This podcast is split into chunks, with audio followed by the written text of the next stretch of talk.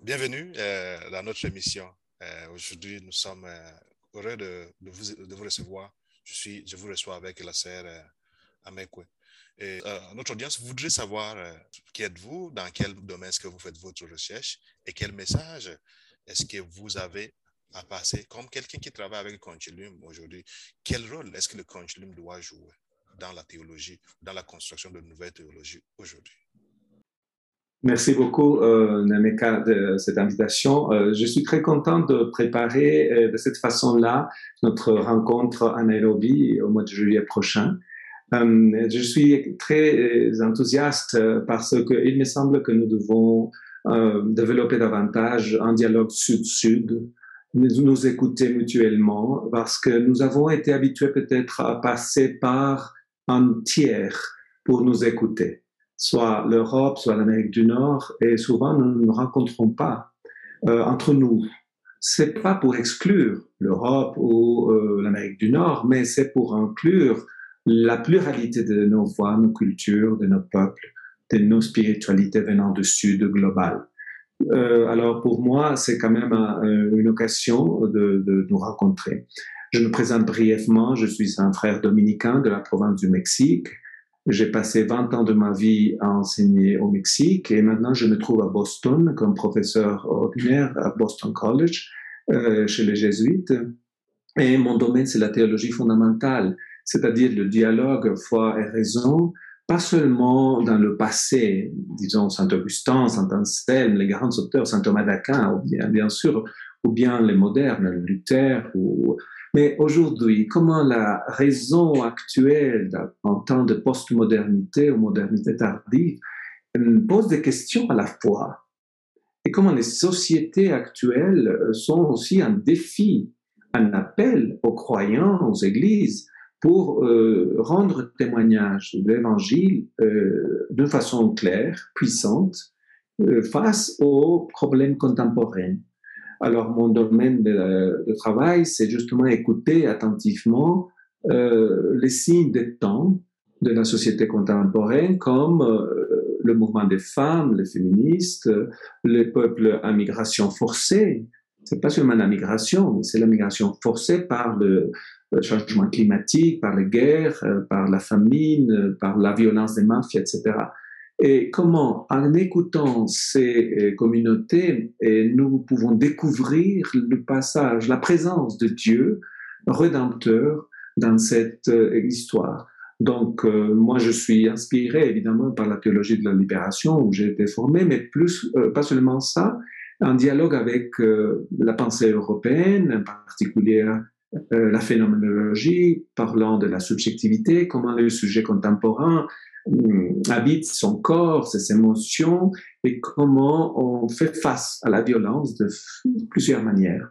Et il faut repenser donc la vulnérabilité comme un, un stade de la personne qui lui donne aussi une force de manière paradoxale qu'on appelle résilience et que dans la pensée décoloniale on appelle réexistence.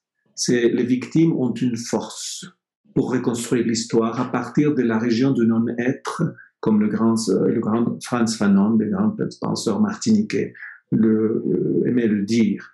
La région de non, où les gens qui n'ont pas le droit à faire partie de la démocratie ou de la vie communautaire, mais qui pourtant ont une puissance de réexister. Il nous apprend à faire cela. Et je pense, et je conclus, la communauté, euh, la théologie euh, noire en Afrique et au Brésil va nous apprendre beaucoup dans les années à venir qu'est-ce que cela veut dire, réexister. Et parce que vous travaillez dans le continuum, et j'aimerais, ce sera beau aussi de, la, de, de, de, passer ce parole, cette parole à, nos, à notre audience euh, euh, France, euh, francophone, que le continuum est là. Aujourd'hui, quel rôle joue le continuum dans cette reconstruction de la théologie, repensement de théologie, je dirais même, euh, une, théologie qui, qui, qui n'a plus seulement son centre en Europe, mais une, théologie qui, qui, qui, qui permet à ce qu'il y a des textes dans chaque contexte. Comment est-ce qu'il continue? Pourra jouer ce rôle Fondé il y a presque 60 ans, juste en 65, à la fin du Concile Vatican II, la revue a, a voulu garder l'esprit euh, du Concile Vatican II, le dialogue à fond avec euh, la modernité, pour annoncer l'Évangile aux sociétés modernes. Et hum, les fondateurs, les pères fondateurs, Ran, Schiedebek, Chenou, Congar et d'autres, tous étaient des Européens, des, personnes blanches, euh, la race importe quand même, ils étaient des prêtres. Bon, ils ont fait le mieux pour ouvrir euh, la théologie à l'écoute des signes des temps. Presque 60 ans après, euh, bon, la revue continue à produire cinq numéros par an euh, sur des euh, sujets qui sont importants pour la société contemporaine, qui peut être euh, des sujets comme la pandémie, le récent, ou bien l'éducation universitaire, ou bien le problème du trafic des personnes. C'est-à-dire, chaque numéro essaye de, se plonger dans le questionnement des signes de temps et dans ce contexte-là, penser la présence de Dieu et comment euh, la foi peut être une force qui inspire les personnes et les communautés pour faire face. Alors maintenant, nous sommes, euh, je fais partie du conseil éditorial depuis sept ans. Nous sommes 20 membres du conseil éditorial et 5 membres du conseil de direction. Je fais partie depuis deux ans. Et nous avons essayé de faire dans cette dernière période euh, un développement de ce type de théologie euh, à l'écoute de chaque contexte, euh, l'écoute des communautés et en même temps un dialogue entre le nord et le sud, en tenant compte aussi de la diversité culturelle, de la diversité religieuse, épistémologique aussi des connaissances. Et, nous, avons, nous, avons essayé de de, construire un peu ce type de théologie plus collaborative, où chacun d'entre nous fait partie d'un comité de travail et on essaye de contacter des théologiens euh, sur les lieux qui sont ceux et celles qui euh, vivent les signes des temps et comment accompagnent les communautés euh, chrétiennes à faire face à cet appel de Dieu pour aller au-delà de la violence systémique qu'à l'échelle globale d'aujourd'hui nous attend. C'est ce qu'on a essayé de faire les dernières années, les derniers numéros. Merci beaucoup. Au moment de la préparation de cette rencontre, nous avons proposé, nous vous avons demandé de nous proposer euh, une musique qui parle un peu de la théologie, de votre vision, de votre rêve de votre, euh, qui, exprime ce que vous voyez. Et quand je vous écoute aujourd'hui parler, j'entends quelqu'un qui parle, qui pense que la théologie devrait libérer l'humain la théologie devait donner de la liberté, donner la force, donner la, la, la force à l'humain de pouvoir se reprendre et se réinventer. Et donc, euh, on va écouter cette musique de euh, Mercedes Sosa. Euh, qui aujourd'hui, euh, aujourd'hui en Amérique, au Canada surtout, c'est la journée euh, internationale de, des peuples autochtones. Et quand j'ai regardé son histoire, je me rends compte qu'elle est aussi d'origine autochtone. Ça fait du bien de pouvoir, pour moi, ça fait du bien de, de voir cette voix autochtone qui résonne même aussi à partir de l'Argentine. Oui. Et si je me permets d'ajouter un petit commentaire, hier soir, on a vécu au Mexique une tragédie. Deux prêtres jésuites ont été assassinés par des mafias dans le nord du pays, dans l'église, dans la paroisse, parce qu'ils essayaient de protéger les personnes qui étaient euh, recherchées par les mafias. Alors, les martyrs euh, partout dans le monde sont là et leur sang est peut-être une promesse euh, d'un futur différent. Alors, en mémoire de de ces, jésuites, mais tant d'autres laïcs, religieuses partout, en Afrique, en Amérique latine, en Asie, qui défendent la terre, qui défendent les peuples, les communautés, les migrants. Écoutons cette euh, grande chanson qui nous rappelle toute une génération de théologiens et des communautés de base en Amérique latine qui ont continué à donner témoignage, à rendre témoignage de l'Évangile dans l'histoire. Cambia también lo profundo, cambia el modo de pensar, cambia todo en este mundo Cambia el clima con los años, cambia el pastor su rebaño, y así como todo cambia, que yo cambie no es extraño.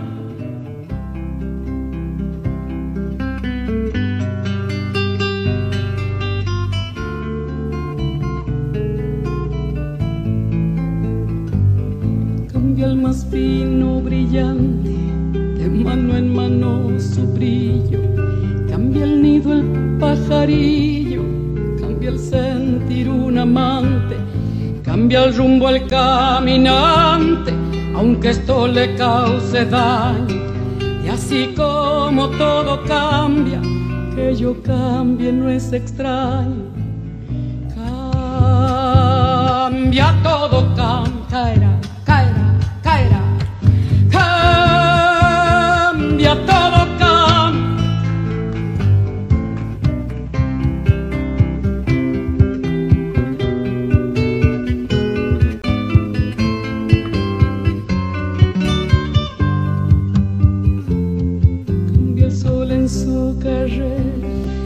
cuando la noche subsiste, cambia la planta y se viste de verde la primavera, cambia el pelaje la fiera, cambia el cabello el anciano, y así como todo cambia, que yo cambie no es extraño.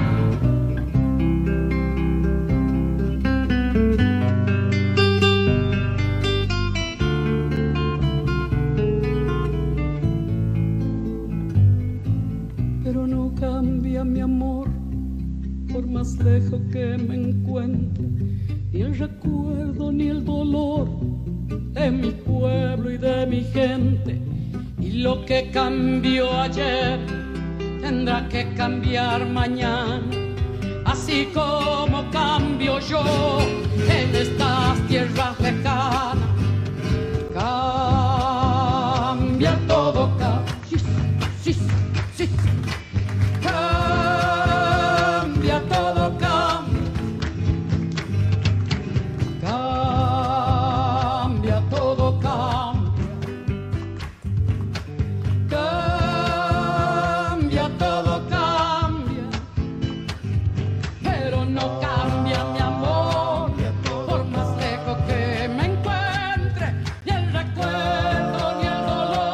dolor de mi pueblo y de mi gente.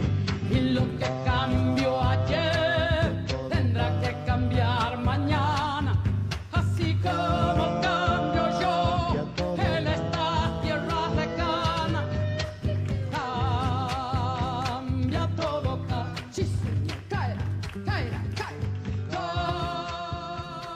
todo. El permanente de En écoutant euh, euh, Mesdis chanter du changement, ce qui a changé hier, changera encore aujourd'hui et changera demain, et je me rends compte que la théologie probablement aussi devait se dire que la théologie n'est pas hors de changement. Et donc, euh, vu que l'Afrique cherche à se prendre en main, parce qu'il y a eu des théologiens dans le passé, sauf que il n'y a pas vraiment une voix assez importante, ou sa voix n'a- jamais été écoutée assez. Quels sont vraiment vos rêves pour l'Afrique? Quels sont vos rêves pour l'Église universelle, pour le monde entier? Et comment est-ce que vous pensez que Continuum pourra aider à réaliser ces rêves Mon rêve pour la mère Afrique, ce serait de euh, développer davantage son grand euh, héritage spirituel, social, et même, euh, je dirais, communal et politique. Parce que l'Afrique est la culture mère de l'humanité.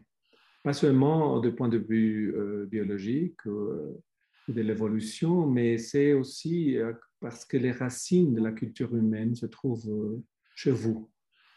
Et vous nous rappelez la fragilité de la vie, mais en même temps, il me semble, les peuples africains nous ont montré, après des siècles de colonisation, leur force, leur dignité, leur joie de vivre.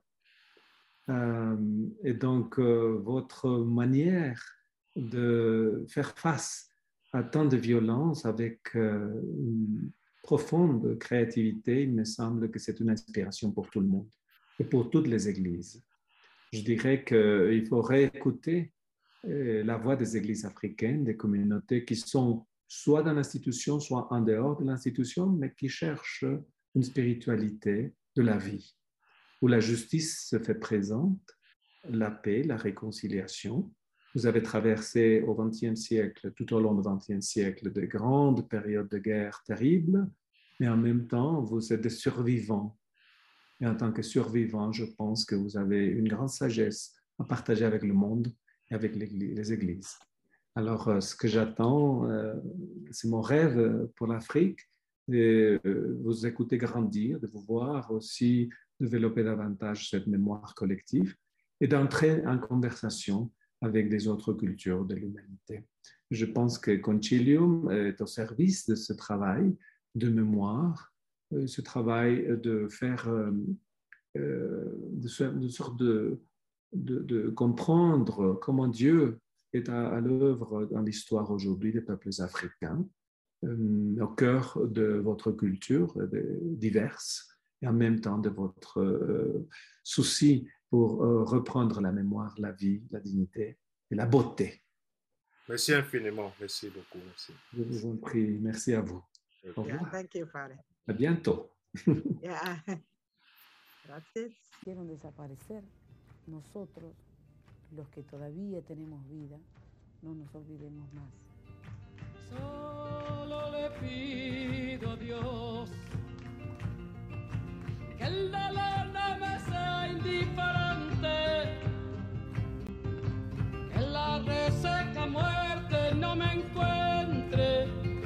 vacía y sola sin haber hecho lo suficiente.